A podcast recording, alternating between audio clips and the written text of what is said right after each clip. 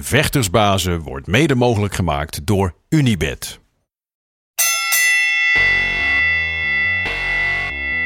It's time for Vectorsbazen!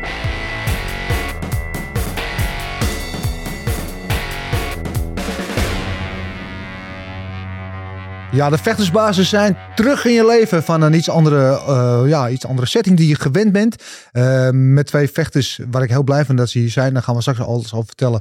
Met uh, Jelle Segers en Agis Hadari. Ook wel Barbarius en de Wolverine. Ex-skateboarders kampioen. Goed dat je er bent. We hebben jou eerder gezien. jij bent hier voor het eerst. Ja. En, en, we gaan we nogmaals, het wordt een iets andere podcast dan we gebruikelijk zijn. Alhoewel, het gaat in de basis natuurlijk gewoon om knokken. Maar uh, ik wil even beginnen met jou, Jelle. En de reden waarom jij hier bent. Jij bent onlangs begonnen met uh, het verkopen van uh, ja, microdosingen. Je bent een bedrijf daarin gestart. Ja. Uh, microdosing. Dus even, nou, vertel zelf maar eigenlijk wat het is. Ja, nou, microdosing truffels. Ja, wat, wat is het eigenlijk? Het is een kleine substantie van een grote hoeveelheid magic truffels. Waar je normaal gesproken van zou gaan hallucineren. Alleen dit is een 1 twintigste deel. En dat zorgt ervoor dat het heel veel voordelen opbrengt. Dus bijvoorbeeld beter slapen, uh, angstklachten, depressie, burn-out klachten. En um, het heeft mijzelf gewoon heel erg veel geholpen. En um, ja, iets in mij zei van, je moet er meer mensen van af weten. Ja. En uh, toen heb ik gewoon mijn stoute schoenen aangetrokken en gedacht van, ik, uh, ik ga gewoon werk van maken. Ja. Ja, ja, dat heeft jou heel erg geholpen. Daar sla je een heel groot, essentieel deel van het verhaal even over. Hoe heeft het je geholpen? Waar ben je mee in aanraking gekomen? Uh, nou, dan moeten we even een stukje terugspoelen. Uh, in mijn uh, laatste professionele MMA-gevecht heb ik een ongeluk gehad. Um, nou, dat is eigenlijk veroorzaakt door um, onder andere een weight cut. Ja. Dus ik moest best wel wat gewicht kwijtraken in korte tijd. En um, na de weging kreeg ik het er niet meer goed aan. Maar ja, toch fighting mentaliteit. En we, gaan, we gaan het toch gewoon proberen om, om te knokken. En uh, in de wedstrijd, uh, in de tweede ronde, ik moest tegen een worstelaar. En, uh, die vond mijn striking toch niet zo prettig. En die pakt mij vast. En ehm, ja, die, die had een bodylock en die kneep eigenlijk mijn slagaders van mijn nieren kapot. Oh shit. Ja, dus ik was aan het, aan het vechten terwijl dat ik aan het doodbloeden was. En, ja, merk je dat ook? Maar dat klinkt heel heftig. Ik heb meteen van slagader van mijn nieren kapot. Wat, wat, wat voel je dan? Ja, nou ja, ik ehm, ik merkte sowieso dat er iets helemaal mis was. Ik merkte gewoon een pijn die ik nog nooit eerder had gevoeld. Nee. Hetzelfde als dat je een loken krijgt of je krijgt een, een liver shot. Mm -hmm. Dat is een heel ander soort pijn. Ja. Dus ik wist dat er iets, uh, iets goed fout was. En um, ja, eigenlijk vanaf dat moment was, was het echt zo'n kantelpunt van... Ja, ga ik nou stoppen of ga ik door? Ja. Alleen ik heb van mezelf best wel een groot uh, agressielevel. En dan merk ik gewoon, ja, hij heeft mij pijn gedaan. Dus ik moet jou daar iets voor teruggeven. Ik krijg terug. Oh, dus uh, ik dacht, uh, we staan op en we gaan, we gaan het gewoon weer doen. Alleen ik merkte gewoon um, dat al het bloed ja, naar je vitale organen gaat om ja. dat te beschermen. Ja. En ik merkte gewoon dat langzaam mijn armen en mijn benen aan het uitvallen waren. Dat ik gewoon heel erg moe werd. En ik begon echt een zwarte kring te zien die steeds kleiner werd. Dat ik echt dacht bij mezelf van oké, okay, iets in me zegt je bent aan het sterven. En dat moment is heel raar, want je bent ondertussen jezelf aan het verdedigen en je denkt, wat de fuck gebeurt hier? En ik werd heel erg moe. En dan weet ik met mijn defensieachtergrond dat dat de dingetjes zijn van interne bloeding. Nou, ik dus eigenlijk langzaam in shock aan het raken was. En um, ja, mijn agressie was groter, dus ik heb doorgevochten. En um, ja, de partij verloren op punten. Omdat ja, ik gewoon. Dus ik had hem gewoon uitgevochten? Ja, ik heb hem uitgevochten. Um, ja, ik had gewoon geen, geen puff meer, dus helaas niet genoeg punten gemaakt.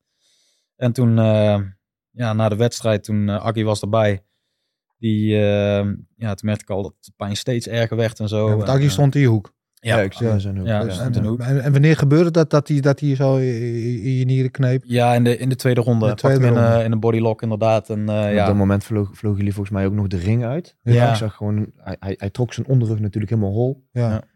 Dus uh, vlogen jullie er nou uit of niet? ja, half. Maar de scheidsrechter deed niet echt veel. We hingen helemaal over de ring heen. En ik dacht al van ja, moet er niet, niet gestopt worden. Mhm. Maar ja, het bleef maar doorgaan. Toen op een gegeven moment viel ik.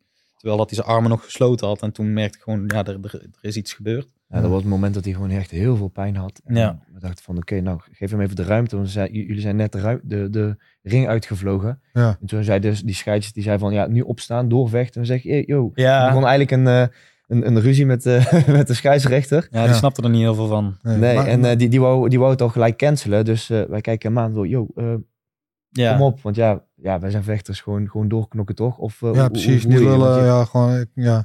Hoe weet je nou dat iemand dood aan het bloeden is? Ja, ja. dat- Maar ja, je, precies, maar jij zat in deze hoek. eh, Jij ziet het wel gebeuren, maar heb jij op dat moment in de gaten hoe nee, erg het absoluut is? niet. Nee. Nee. Nee, nee, je hebt echt niet in de gaten hoe, erg, hoe heftig het is. Je denkt Nee, gewoon, hij heeft gewoon last van zijn onderrug. ja. Dat was het, want zo beschreef jij het ook. Ja, ja. veel- Ik, Eh, ik merkte wel dat er iets anders was, maar ik denk over ja, ja, die gast die was gewoon zo om- immens sterk dat ik dacht van ja, die heeft gewoon hard geknepen, dus ik heb daar gewoon last van. Ja. Maar het was, het was een hele rare situatie, maar het was wel een ander soort pijn. En toen uiteindelijk, ja, toen ging het op een gegeven moment helemaal bad. Dat we gewoon je alleen maar heel, heel continu te schudden. Ja, van, ik- ik eh, wist gewoon niet te neurien en hij wist helemaal niet hoe. niet meer waar ik wat. zoeken moest. Ja. Nee. En Toen toen ben ik gewoon met 200 teruggereden vanuit Duitsland. Zijn we nog 2,5 uur onderweg geweest. zijn we nog met- gestopt onderweg, ben ik door het eh, bevroren gras gaan rollen om iets van pijnstilling te zoeken, omdat ik gewoon helemaal door was het. Ja, het was echt heftig. Dat Ja. al die truckers echt aan het kijken waren van die gasten, het, eh, die is helemaal niet goed. Maar, maar eventjes een klein stapje eh, op de, pas op de plaats. Toen, tijdens je partij, dan gebeurt in de tweede ronde. Je hebt de partij uitgevochten. Dus tussen die tweede en derde ronde kom je in de hoek. Dan kom je bij hem onder andere. Ja. Heb je toen wat gezegd? Want toen wist je al dat het helemaal mis was. Ik heb, ja, ik heb gewoon gezegd, ik, ik heb pijn. Maar ja, ja, je hebt net gevochten, dus het Ja. is heel lastig om te zeggen. En eh, toen, ehm, En we hadden eigenlijk ook wel verwacht dat de scheidsrechter ons vijf minuten zou geven. Want ik ben Ja. ook wel eens een ring uitgevlogen. nee. Ja. Ja. Je op een jurytafel. Ja, ik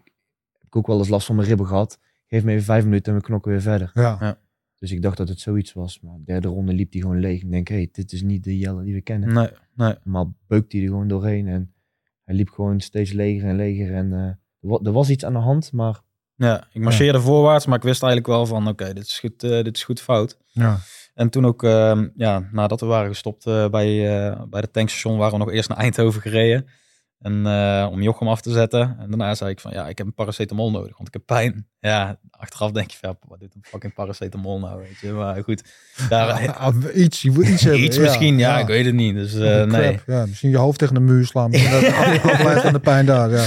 Ja, dus dat was al een beetje, een beetje apart inderdaad. En daar nog alles ondergespouwd. En eh, ja, dat is gewoon niet goed. Toen waren we Nee. naar Tilburg gegaan. En ja, toen zei ik ook tegen Aggie van ja, wat Aggie zei van kom, we gaan even langs de, de huisartsenpost. Maar ik, iets in mij zei van ja, je gaat dood of zo, maar toch zeg je dat niet zomaar. Nee. Dus ik zei ook tegen Aggie van ik wil, ik wil Iris zien.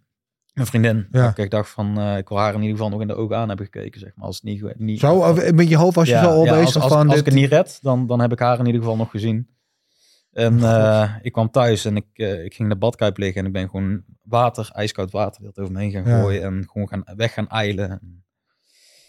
Ja, toen kwam, eh, kwam Iris aan en eh, ja, die schrok zich helemaal dood. En ja, die zag wel een bepaalde blik in mijn ogen van dit is echt niet goed. En, Nee. ehm, ja, ik weet niet of ik dat op de podcast mag zeggen, maar ik merkte dat ik heel veel pijn had aan mijn ballen. Dat ik denk, Ja, is er nou, jongen? Is er nou, jongen? Oh, pijn, pijn, pijn. En ja, uiteindelijk was het helemaal zwart geworden. En helemaal, alle bloed, dat gutst allemaal naar beneden, zeg maar.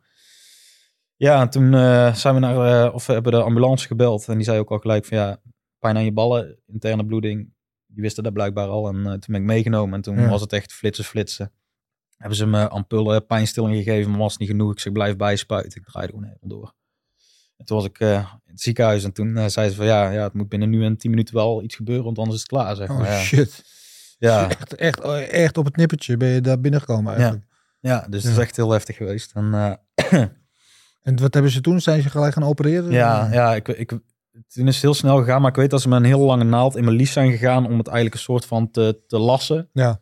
aan elkaar te maken. En ehm, ja, dan is dat gelukt, maar dan zit je nog steeds met de restbloed in je buik. En de dokter heeft ook gezegd, ja, omdat je zo getraind bent en Ja. ja, je hebt gewoon een goede buikspier ontwikkeld, die heeft eigenlijk bloeding zoveel mogelijk gesteld. Ja. Dikker was geweest, was het afgelopen. Nog geluk bij een ongeluk. Ja, Ja. eigenlijk wel. Dus eh, daar ben ik mijn trainers heel erg dankbaar voor natuurlijk. Ja. Maar ehm, Zie je, vechtsport redt levens, mensen. ja, zeker, zeker, zeker. En ehm, ja, daarna heb ik gewoon een maand in het ziekenhuis gelegen. Ik ben ook eerder ontslagen geweest, omdat ze zeiden, we hebben, we hebben ruimte nodig voor COVID-patiënten. Nou, ik zei, ik ben nog niet hersteld. Nou, toen zei ze, ja, toch, eh, toch moet je weg. En thuis, ja, dat restbloed is gaan ontsteken. hè. Dat is gewoon Mhm. oud bloed, ja, dat zat er nog in. En toen kreeg ik koorts en ik, ik draaide ook helemaal door. Weer naar het ziekenhuis, toen zat ik er weer. Dus het was echt een heel, heel drama. Ja, en eh, gelukkig met kerstmis eh, toch naar huis. En dan, eh, dan ben je alleen maar aan het janken. Gewoon als een klein kind. Ja, natuurlijk. dan ben je zo blij met die kleine dingen. Ja. Dan weet je gewoon wat er, wat er belangrijk is in het leven. En dan boeit de rest je niet zoveel. Nee. Maar na die tijd ben ik dus... ehm, ja, ik heb best wel een trauma opgelopen... waar ik ook gewoon echt eh, nachtmerries en angstklachten van heb gehad. elke keer als ik ook maar iets met, met vechtsport zag of zo, dan kreeg ik gelijk helemaal... Een stressreactie, Uh, ja, ja. ja. Gewoon trauma eigenlijk.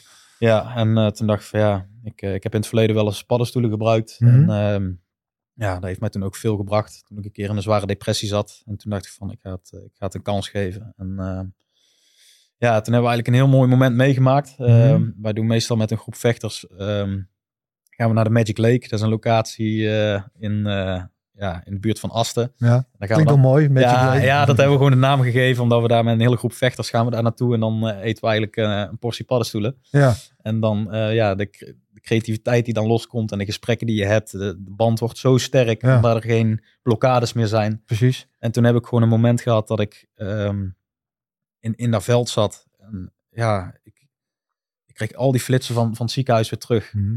En dat greep mij zo naar de keel dat ik gewoon echt bijna moest overgeven. En alleen maar huilen, huilen, huilen. Of dat, dat de truffel wou dat ik al die rotzooi eruit gooide. En toen dat klaar was, toen, toen voelde ik gewoon door heel mijn lichaam een, een Afrikaans tromgeroffel. Mhm. Dat ik denk, wat gebeurt hier nou? En ik keek naar boven en ik zag gewoon alle grootste krijgers die ooit hadden geleefd. Dus, dus de, van de Wauw. Azteken, de Maori. Er waren allemaal krijgers die, boom, boom, die waren aan het zeggen van, je gaat er gewoon weer voor, weet je wel. Eh, weet je, zijn gewoon battle scars, door, door, door, door. En ik stond op en ik voelde me ineens zo krachtig. En, en, en een vriend van mij, die zat aan de andere kant van dat meer. En die zei, Jelle, kom hier naartoe, kom hier naartoe. Dus ik liep daar meer langs. En dat meer, dat veranderde langzaam in een octagon. Met aan de overkant mijn nieuwe tegenstander. En, je liep er wel omheen, gelukkig. ja, ja, nee, ik doorheen. nee, maar ik liep eromheen en ik dacht zo van, fuck it, we gaan er weer voor. Want toen kreeg ik weer die, let's go. Ja. Ja. En acht maanden na het ongeluk heb ik eh, een mijn eerste bokswedstrijd gevochten. Om te kijken hoe mijn lichaam voelde. En dat was dan de Zuid-Nederlandse kampioenschappen. En ik moest gelijk tegen een B-klasse. En eh, ja, die heb ik eigenlijk helemaal de tering ingeslagen. dus eh, ja, dat... hoe, hoe was dat gevoel? Want ik op dit hele verhaal hè, vind het een wonder dat je hier naast me zit. Überhaupt laat Ja. staan dat je überhaupt nog kan denken aan iets als vechtsport. Maar Ja. als je zo'n reis hebt meegemaakt hè, en dat je letterlijk op het randje van, van de dood balanceert. En dan toch weer die handschoenen aan te kunnen trekken en dat te doen. Dat moet een gevoel zijn van je leeft. Dat moet iets ongelooflijk zijn. Kan je Ja. dat proberen in woorden te brengen? ja, ik, ik zeg altijd gewoon... Klinkt misschien cliché, maar born for the shit. Ja. Ik heb een bepaald vuur in me. En ik denk als, als, als vechtsport wegvalt. Ik, ik kan me niks bedenken waar ik het in kan uiten. Bijvoorbeeld, ik heb wel eens gedacht van ik ga muziek schrijven. Want ik, ik ben gewoon een muziekliefhebber. Maar dan denk ik van ja, is leuk. Dan heb je een tekst op papier, maar het is er niet echt Mhm. uit. Ja, ik zie het gewoon altijd als therapie om iemand gewoon voor zijn kanus te slaan. Ja. Ja. En dat, als ik dat niet heb, dan ja. Weet niet hoe ik daarmee zou, zou dealen. En ik Ja. denk van ja, dan ga je naar de opties kijken wat wel mogelijk is. Ja. Dus. Nou ja, ehm, hoe je dat net vertelt, dat je in het begin dat je dat, dat alles wat met vechtsport te maken hebt, dat het juist stress, dat dus wat trauma teweeg brengt bij je. Weet je. En dan de stap naar het weer actief, niet eens het kunnen zien, maar naar het weer actief beoefenen.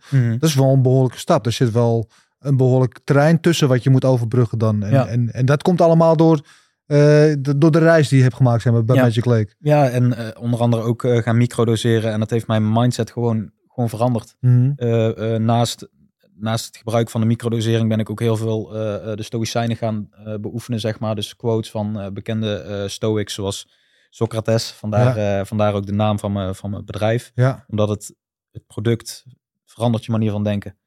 En daarom ben ik, ben, ben ik het gestart. En dat heeft gewoon heel mijn mindset veranderd. En ik kan nou denken aan, aan, aan het trauma zonder erin te verdrinken.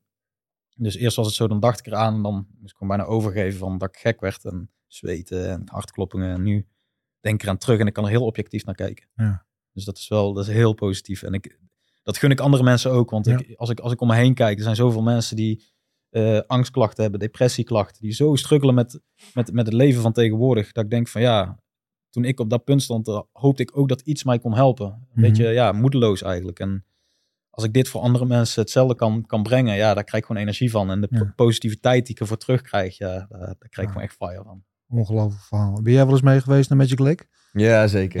Nou, Ja. De eerste keer was bij eh, Ibrahim. En eh, jullie... eh, ehm, ja, ik werd, ik, werd, ik werd een keer uitgenodigd met Samuel en we hadden het allebei eh, nog nooit gedaan. Zoals nieuw voor ons. En ik ben echt eigenlijk anti-drugs. Dus Ja. ja, er komt eigenlijk door de samenleving eh, mushrooms, truffels, drugs, eh, ecstasy, Stigma, whatever. ja. Heel de stigma wat er omheen hangt. En eh, ik dacht, nee, dat ga ik echt nooit proberen. En toen hoorde ik het verhaal van Jelle. Ik dacht, ja, ik, ik, ik wil het gewoon een keer mee, meegemaakt hebben.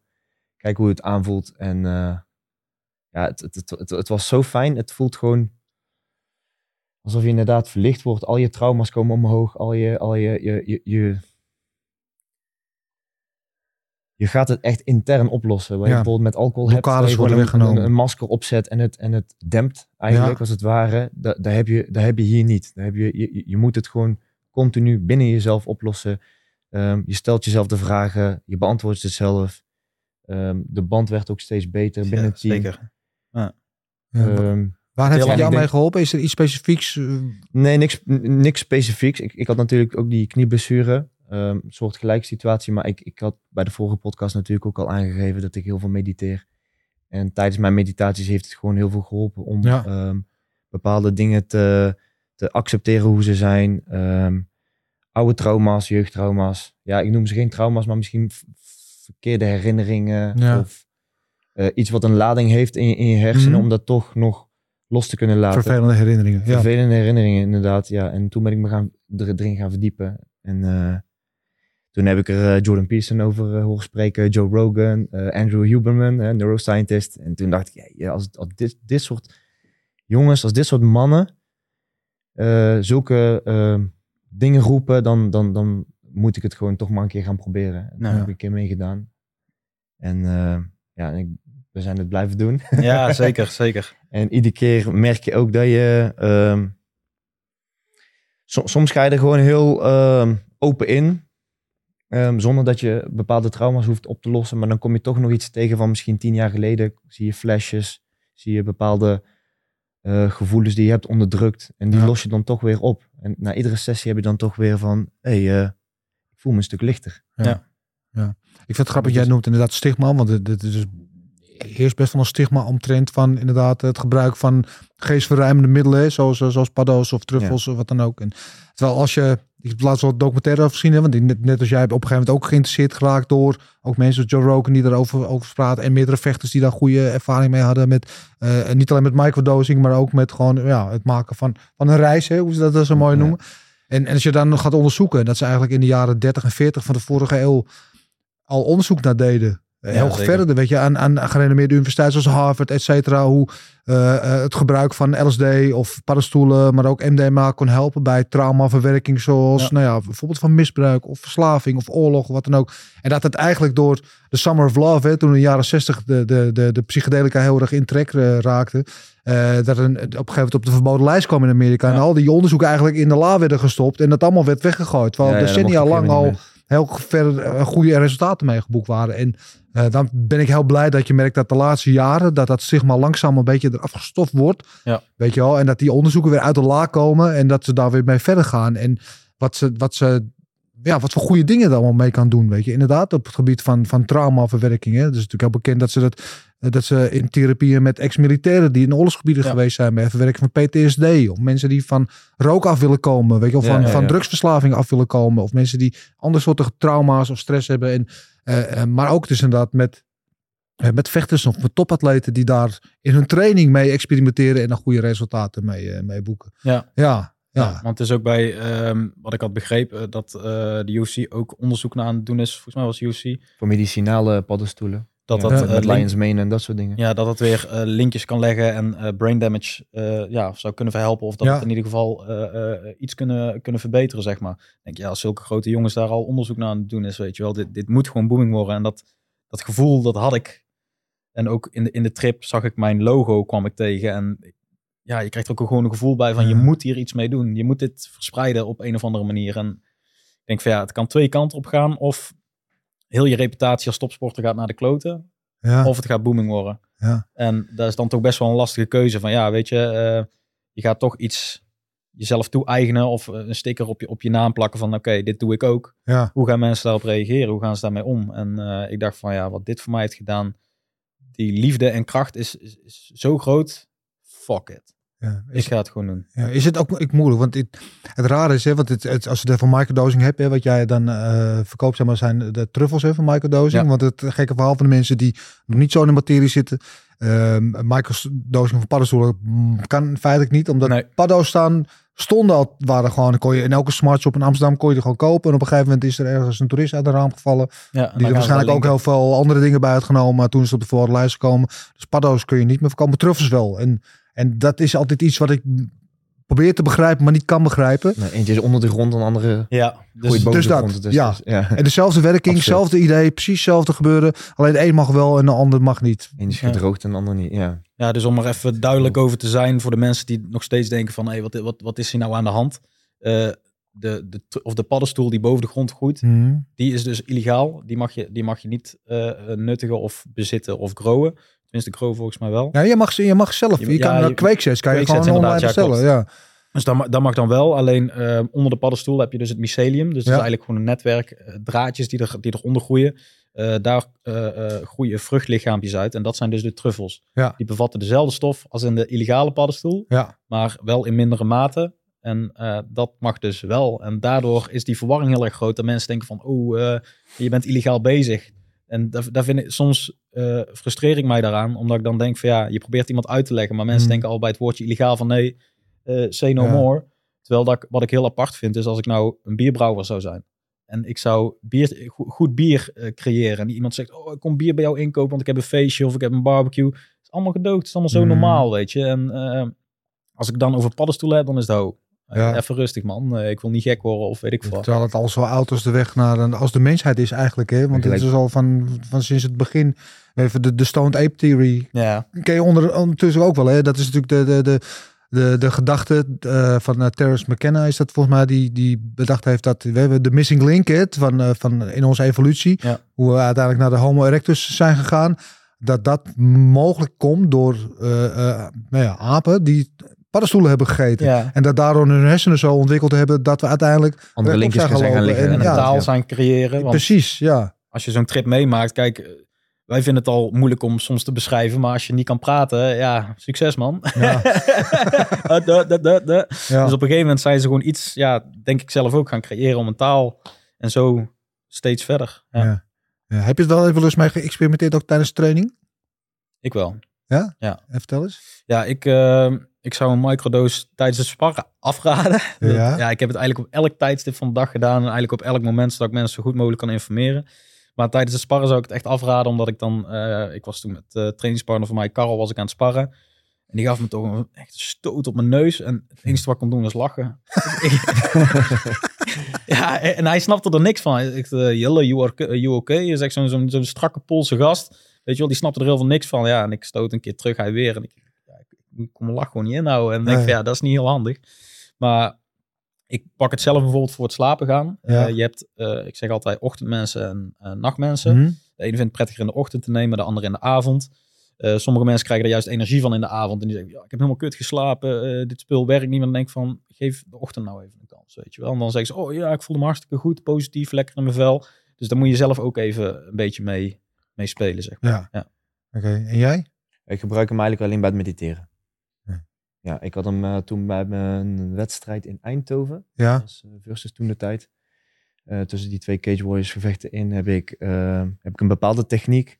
Heb ik natuurlijk tijdens de training al 10.000 keer geoefend. Ze noemen dat muscle memory, maar dat is eigenlijk neural pathways. Ja. Je maakt bepaalde verbindingen aan als je iets 10.000 Mhm. keer herhaalt. Maar, dat, maar dat heb je dus ook met je gewoontes. Ja. Met, je, met je habits. Als je iets vaker herhaalt, dan gaat er gewoon een bepaalde route in je hersenen ehm, ehm, vormen. Waardoor, ja, dat, dat, gaat gewoon... En conditioneren is dat. ja, Ja, dat, is- dat is gewoon conditioneren inderdaad. En eh, ik heb gemerkt dat, dat je met microdosing of zelfs met truffels, dat je dat effect kunt versterken. Ja. Ja.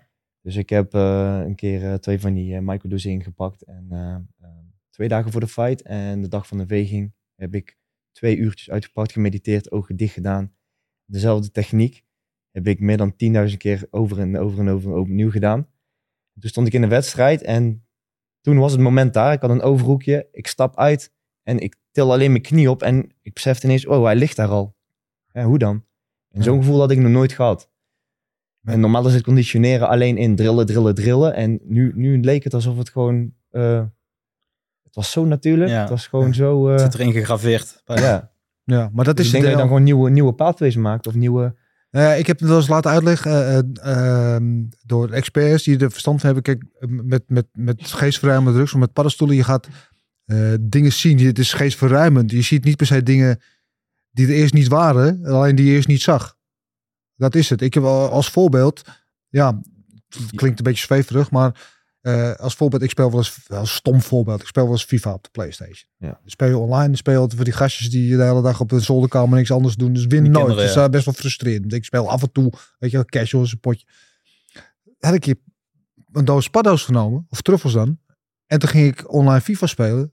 Nou, ik maakte iedereen in. Want ik, maar het is niet heel raar. Je ziet al, ik zag alles veel helderder en veel duidelijker. Alles wat maakt, weet je wel, net of je in een matrix bent. En ik moest er daar al denken aan. Joe Rogan had dus inderdaad een verhaal over een kickboxer. Die, eh, die hij kende, die is voor zijn wedstrijden. Daarom vroeg ik het ook aan jullie. Die voor zijn wedstrijden dus eh paddo's nam. En die zei van Hmm. dat hielp hem met vechten. Omdat hij alles aan zag komen. Ja. Omdat hij veel meer in het moment was. En En dingen wordt veel er ook duidelijker zag. van. Ja, Ja, andere, ja, andere er ook invalshoeken inderdaad. Ja, ja, ja.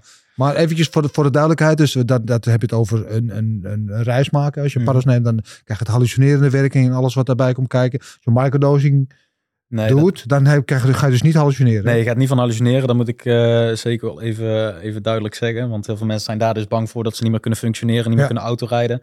Eh wel moet ik erbij zeggen, er zit, eh, bij elk product zit gewoon een gebruiksaanwijzing bij hoe je het moet gebruiken. Bijt ze alsjeblieft niet door, want dan wordt het effect heftiger. Ja. Kijk, als je nou gewoon inderdaad met vrienden bent en in een veilige omgeving, ja, dat is helemaal aan jou. Maar eh, voor de microdosing moet je gewoon met water innemen en het Ja. maagzuur die bouwt het langzaam af. Zeg Je moet ze niet kapot bijten. Dat Niet doe ik wel altijd. ja, dat snap ik. Ja, ja, dan, ja voor de ene eh vindt dat Ja. prettiger. Alleen, ja, eh, zeker als je het overdag gebruikt en je gaat autorijden, ik, ik raad het ten strengste Ja. af. Nee, maar dat is het. wat Dat veel mensen eh, dat onderscheid niet kunnen maken.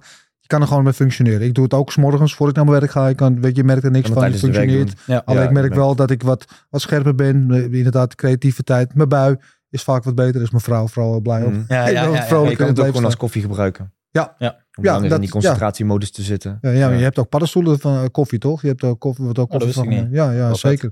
Zeker. Van, eh, van Lions Mane. eh, wordt Oh ja, ook- Lions Mane natuurlijk. Ja, ja dat, is, dat is inderdaad een paddenstoel voor je concentratie en memory toch wel positieve effecten heeft laten zien. Ja. ja. Ja. En, en, maar wa- waarom zou een vechter dit moeten gebruiken? Of een topsport algemeen? Hoe kan Ehm, het hem verder helpen? Nou, omdat ik ehm, zelf heel veel vechters en atleten heb gesproken die eh, fysiek er echt uitzien als een tank. En Ja. dan ben je in gesprek met ze en dan denk je van zo, dat, valt, ja, dan, ja, ik zeg dat gewoon mentaal misschien meer, meer te halen, zeg maar. Ja. Of dat, ze- dat ze toch eh, een bepaalde instelling hebben dat ik denk, ja, ik denk dat dit wel je manier van denken zou kunnen veranderen. En ehm, ja, met, de- met de reacties die ik tot nu toe heb gehad, is, is dat zo? En ja, daar, vind, daar krijg ik gewoon energie van. Ja. Dus dat is wel, eh, ja, ik, ik, ik zou het ook voor beter slapen. Als je beter slaapt, eh, herstel je beter. eh, zit je beter in je vel. En dan gaat eigenlijk alles goed. Ik wil niet zeggen dat het product is van al je sportprestaties worden beter. Al je problemen zijn ineens weg. Want dat is natuurlijk de grootste onzin. Alleen dit kan wel, wel bijdragen. Je moet eh, de microdosing zien als een klein hulpsteuntje, zeg maar, om je te helpen. Ja. Maar ja, ja dat is eigenlijk. Ja, Je ja. moet gewoon als supplement gebruiken inderdaad. Ja, als supplement. ja, dus als de, beide dingen. En, en met- name als je, meditatie is natuurlijk al ook een soort van probeer je geest te verruimen. En daar kan het net het extra setje geven. zeg Net jij. wat extra inderdaad. Ja, Ja. ja. En net Ja. als het voorbeeld waar jij, wat jij net al had genoemd, eh, dat je inderdaad scherper ziet. En eh, vroeger werden paddenstoelen ook gebruikt voor de jacht. Mhm. Ook, eh, werd ook aan honden gegeven, zodat Mhm. ze beter konden ruiken, beter eh, eh, konden jagen. Eh, ik heb dus ook in de Magic Lake wel eens gehad dat ik gewoon door het bos liep en dat ik elk blaadje hoorde vallen. Dat ik dacht van, oh shit jongen, dit is Al wel je echt, zintuigen zijn gewoon- ja, inderdaad. heel Ja, ziek. klopt, ja. Ja. Daar waren de Vikings ook al mee bezig. Ja. Ja. Maar die pakte dan de, de. Amanita muscaria, dus eigenlijk de, de vliegenzwam, de rood Mhm. met witte stippen. Ja. Eh, alleen ja, daar kun je ook weer heel veel nadelige effecten van krijgen. Eh, ja, die dat zou ik dus zelf niet doen, want ehm, ja, de berserker, ik weet niet of je er ooit van hebt gehoord, is eigenlijk de krijgers die, eh, die vochten als beesten. Ja. En dat kwam omdat ze die, die muscaria dus namen, maar dan vielen ze niet alleen de, de tegenstander aan, maar ook hun eigen vrienden. Die, die draaiden gewoon helemaal door. En dan denk ik van ja, dat, moet niet, dat is niet Dus heel handig, dit- zeg ja, maar. dit een klein beetje te. Ja, ja. Dus eh, dat is iets, iets, te, iets te veel. Je ziet ook wel eens filmpjes op YouTube daar, daar vechters ruzie krijgen met een trainer en dan een trainer ineens beginnen uit te halen. Ja, dat, dat moet je natuurlijk niet hebben. Dus eh, ik zou het lekker hierbij laten. Ja, eh, en, en dit is, dus, dat gaat, zijn eh, truffels, dat zijn gedroogde truffels dan. Ja. Hè? En, en eh, waar haal je vandaan? Heb je zelf op zolder, heb je een hele berg? eh, Eh, nee, nee, ik eh, koop ze in bij, eh, bij een groothandelaar. En Ja. ja, ja die, die, die levert aan, aan grotere leveranciers. Alleen ja, ik, heb zo, ik heb hem gewoon een mailtje gestuurd met dit is mijn verhaal. Ja. En eh, toen heeft hij mij een keer uitgenodigd. En eh, eigenlijk hetzelfde verhaal wat ik jou net heb, heb verteld, dat, dat vertelde ik hem. En hij was gewoon helemaal ontroerd. Zo van, wauw, ja, ja, En dit, dit kan wel eens wat gaan worden. En jij kan mensen bereiken die ik niet kan bereiken, zoals de sportwereld. Ik, ik ken geen atleten, zegt hij. Dus toen zijn we eigenlijk een samenwerking gestart. En eh, ja, ik ga eigenlijk onder zijn naam van Fresh Mushrooms ga ik eh, Socrates inleiden. En eh, zodoende zijn we bezig. Maar het is zo apart, want die man, eh, eh, Hans Grotewal, geniale vent. Ehm, een man op leeftijd, maar wel de mindset van, van een 25-jarige. En ja, die heeft dat heel zijn leven al gebruikt. En je ziet gewoon de manier waarop hij denkt. En ja, ik, ik vind het geniaal. Ook dat hij bijvoorbeeld microdosing, eh, eh, eh, dat- je microdosing kan pakken om muziek niet alleen te horen, maar te voelen. Ja, ik vind dat soort dingen vind ik gewoon prachtig. Gewoon Ja. ideeën uitwisselen. Ja. En, ja. Dus die man die heeft mij heel veel geholpen. En ja, hopelijk blijft de samenwerking ja, Ja. Zo, zo goed gaan. Ja. Schitterend. Socrates heet dat, heet jouw bedrijf. Online te vinden. Ehm, en mensen die iets meer van willen weten, je hebt geen zin om hele epistels te lezen. Op Netflix staan er een aantal echt hele goede documentaires over. Waarin het allemaal prima mooi wordt uitgelegd. En eh, heel leerzaam vond ik ook, maar ook wel amusant. Dus eh, check dat eh, vooral uit. En, en nu zit je dus hier weer. En nu heb je het weer gewoon over het gewone leven. Je weer helemaal boven Jan. Sorry, jij hebt het ook weer over vechten. Eh, jij natuurlijk ook. Ehm, jou voor het laatst gezien afgelopen juli was het volgens mij in Londen. Ja, in Londen inderdaad. Toch ja. tegen, tegen Figlak. Ehm, toen had je wat op een gegeven moment over enge dingen gesproken. Dat je je zicht even kwijt was. Hè? Ja, na de eerste ronde. ja, ja, ja, Wat. Wat, wat kun je nog even kort vertellen wat het was? Nou, aan het einde van de eerste ronde heb ik volgens mij een tik gekregen. Was, was ge- absoluut geen eye-poke. Maar ik heb een eh, klein tikje gekregen waarbij ik eh, vlekken zag. En in de, tussen ronde 1 en 2 heb ik mezelf afgevraagd van... Hey, moet, ik, moet ik nu wel verder? Want ik, ik zie eigenlijk niks. En het werd steeds smaller en smaller. En op een gegeven moment was mijn zicht voor 30 seconden lang weg. En eh, Dat lijkt toen was ik twijfelen van, oké, moet ik dit tegen de scheidsrechter zeggen? Moet ik dit tegen mijn hoek zeggen? Maar, maar, dan, ja, heb je grote kans dat zij dan eh, heel de wedstrijd afblazen. Dus ja, dan, dan ga je door met zoveel vragen. En eh, Ja, ja, en dan weet ik, het liep ook al niet al te lekker. Het, het, het was gewoon een grote mes. Ja. Dus ik heb die wedstrijd eigenlijk gewoon verpest. Die jongens uiteindelijk naar de UFC gegaan. ja in Parijs Dat- maakte die zijn debuut volgens mij. Ja. Parijs, Ja. Mike Tyson, debuut. Ja, ik heb daar echt heel veel, heel veel last van gehad. Heel veel om, eh, eh, heel emotioneel om geweest. Omdat dat Ja. eigenlijk gewoon mijn plek was, vond ik. Je Met, met, met andere woorden, als jij van hem had gewonnen, had jij Zat daar ik in de. UFC. Ja. Ja, ja, Ja, ja dat, dat maakt het zo pijnlijk, hè, dat je er toch zo dichtbij bent en, en het is net niet gebeurd omdat, omdat ja, door omstandigheden. En eh, al, die, al die dingen die zijn wij nu aan gaan pakken. En, Ja. alleen nu krijg ik geen gevecht, hè, zoals ik net al had Ja. benoemd. Dat zit al moment- negen maanden in wedstrijdvoorbereiding zonder dat iemand tegen me wil vechten eigenlijk vanuit Cage Warriors. Ja. Dus, eh, Want de vorige keer dat je bij ons op de bank zat, dat is twee jaar geleden ongeveer, pak een beet, noem maar even zo ongeveer. ja, ja, ja. Ik weet Ja, niet precies de datum. Ehm, toen hadden we het er al over dat je voor je gevoel zo dichtbij was. Dat je misschien nog één, max of twee wedstrijden daar vandaan was. Ja. Eh, wat is er gebeurd dat we nu twee jaar verder zijn dat je feitelijk nog steeds op datzelfde punt zit? Ehm, ik heb de title fight verloren. En eh, ja, die jongen was gewoon te goed op dat moment. Mhm. Eh, ik heb aan heel veel, ik heb fysiek en mentaal ehm, heel veel dingen aangepakt.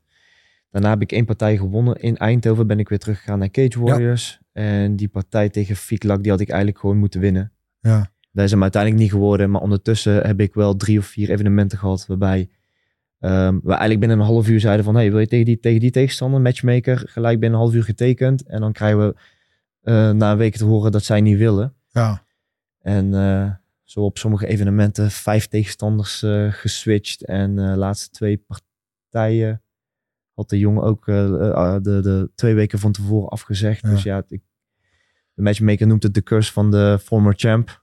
ja. het lijkt me Dus ja, zo, zo, zo negen maanden in voorbereiding zonder...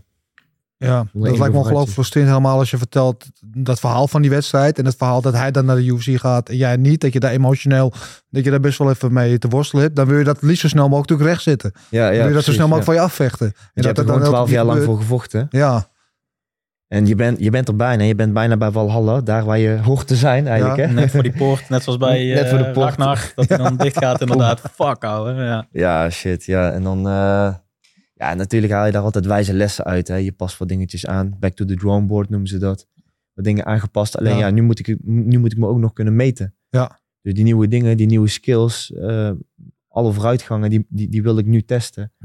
ja, ja, dus negen maanden geen partij. Omdat Cage Warriors is een Engelse organisatie. Al een Engelse jongens. Ja. Probeer ze een klein beetje te beschermen. En die, die, die willen ze natuurlijk rustig aan, eh, opbouwen naar de UFC toe.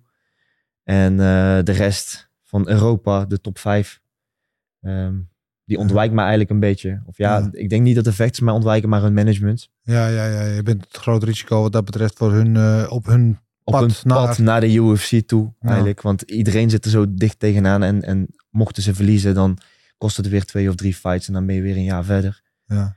Dus, dus, Dus wat het is één doen? grote... Ehm, Kijk even naar de camera, roep even iemand op. ja, wel als iemand Pak je moment, pak je bitches. Let's go. Nee, we proberen nu nog één partij te vechten voor Cage Warriors. En dan eh, eh, op zich ben ik best wel goed met de organisatie. Dus ik hoop dat zij het gunnen dat, ik, dat we het contract gewoon verscheuren en Ja. naar een andere organisatie gaan.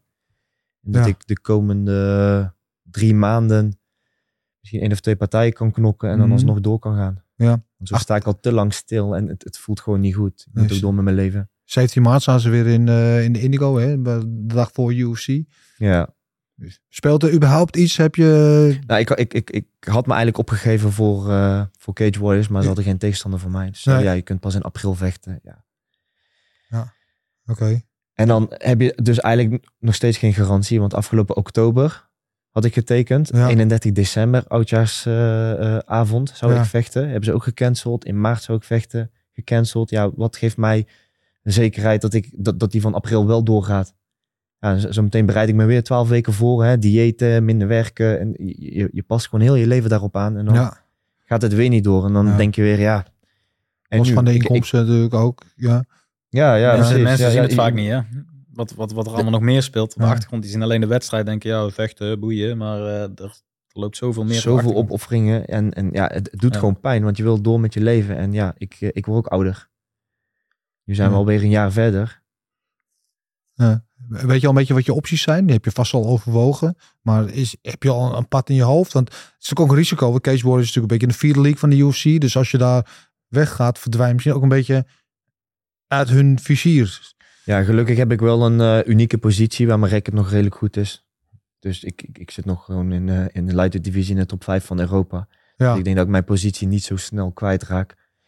Denk één of twee gevechten dat dat wel genoeg zou moeten zijn. We hebben nu opties via... ehm, mocht ik uiteindelijk niet in de UFC terechtkomen... Mhm. kunnen we nog naar eh, PFL, Bellator, ONE FC. Dus de, de- Ja. ja. maar, dan, maar dan moet ik echt voor het geld gaan. Dat Ja. wil ik niet. Dus ik wil eerst dat UFC-stempeltje, alles, alles eraan doen om, om het toch te halen. En mocht dat niet lukken, na mijn, eh na, ik geef mezelf, denk anderhalf jaar. Mocht dat niet lukken, dan eh, kies ik alsnog voor, ja, voor mijn gevoel optie B. Maar ja, er zijn natuurlijk ook gewoon grote organisaties. net zeggen, ja. Ja, PFL, dus- eh, m- echt een machtig mooie ja organisatie. ik. PFL eh, dit weekend hebben we ja. een, eh, een Nederlandse dame daar vechten, toch? Ja, klopt, ja. Eh, ja.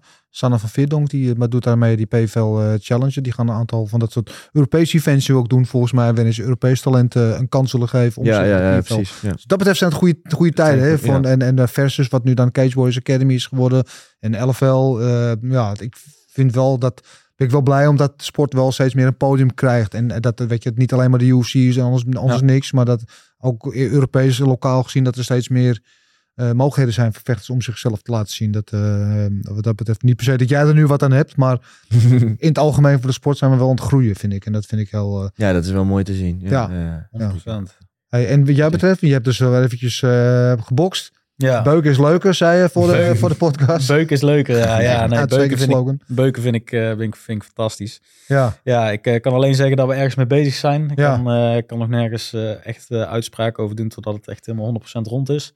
Maar we zijn ergens mee bezig en dat, eh, dat gaat, wel, eh, gaat wel groot worden. ja. Ja. Maar met jouw geschiedenis, wat met jou is gebeurd, Ja. eh, kun je wel MMA doen nog?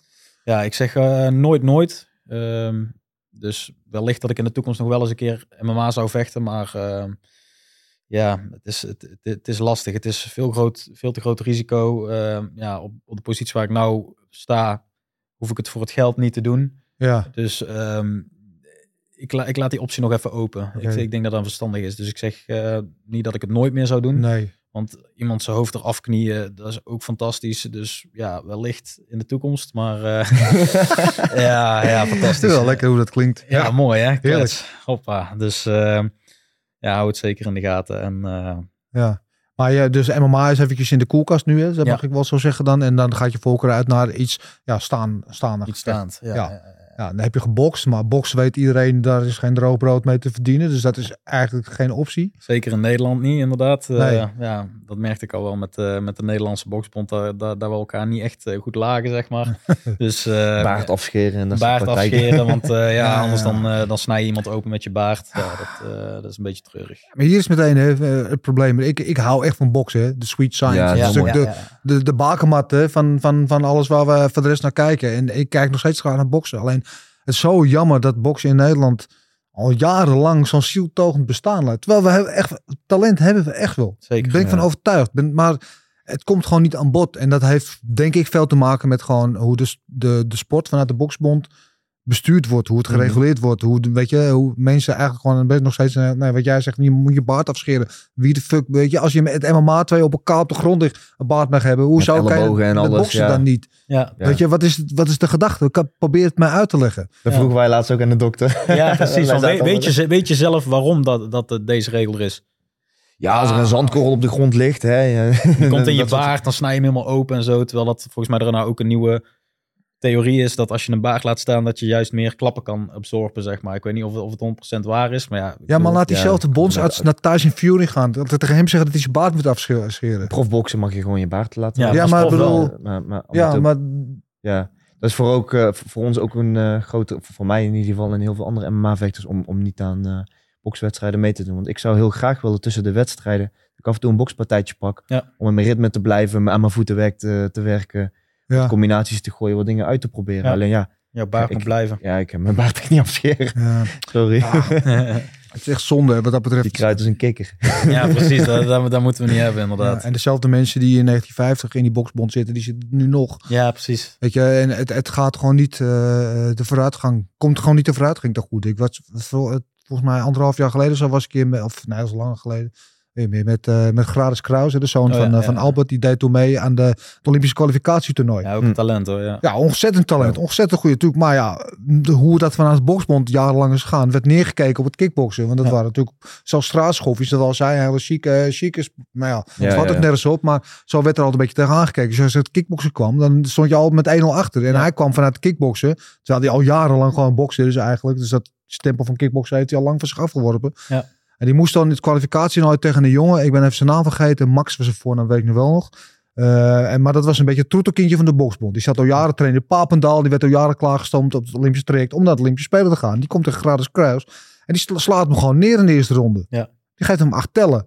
En vervolgens wint die gozer wint gewoon de wedstrijd. Terwijl die, de derde ronde deed hij niet goed, eh Gradus. Maar de eerste ronde sloeg hem gewoon in elkaar. Ja. Hoe kan je nou die wedstrijd verliezen? Dan krijg je ja, met amatuurboksen is acht tellen is geen, eh, is geen punt aftrek. Dat is herstel. Ik, zeg, wat? Ja, daardoor Ja, heb ik ook mijn partij verloren. Want eh, ja, ik, ik stond tegen een B-klasse die daar gewoon ja, zoveel wedstrijden heeft gedaan. Dus ja, die is bekend. Die kwam ook binnen en die, die groette de scheidsrechter. En dat was allemaal, allemaal ja, gewoon happy de peppy. Ja, en ik ben gewoon van beuken, niet allemaal tikkie-takkie. Ja, ik bedoel, je komt om te vechten, Ja. toch niet om, niet, niet om een tikkertje te Wij spelen. verliezen altijd op punten. Ja. Ja, ja die MMA-vechter. Ja, die MMA-vechter. Ja. Ja, het was mijn eerste bokspartij, dus zei van ja, ja, ja, ja, ja. Ik kom van het MMA, eerste, eerste ja, ik Ja. heb gewoon verloren, helaas. Terwijl dat de beelden anders spelen. Ja, toch, op, wat lul je nou? Het is, het is geen punt aftrek. Waar heb je het over? Wat doe je, dan- wat doe je dan? Wat doe je dan? Ben je dat doen aan dit ding? Ik snap Ja. het echt niet. Ja, treurig. En ja, no- nog iets wat ik wel kwijt, kwijt wil, is dat ik ook gewoon zie in, in de Nederlandse vechtsport. Er zijn zoveel grote kickboxers ook geweest. En nog steeds. En ehm, dat ze niet de aandacht verdienen die ze horen te krijgen. Ik bedoel, als je Francis Ngannou ziet toen hij, toen hij champion was, dat hij door, door de straten...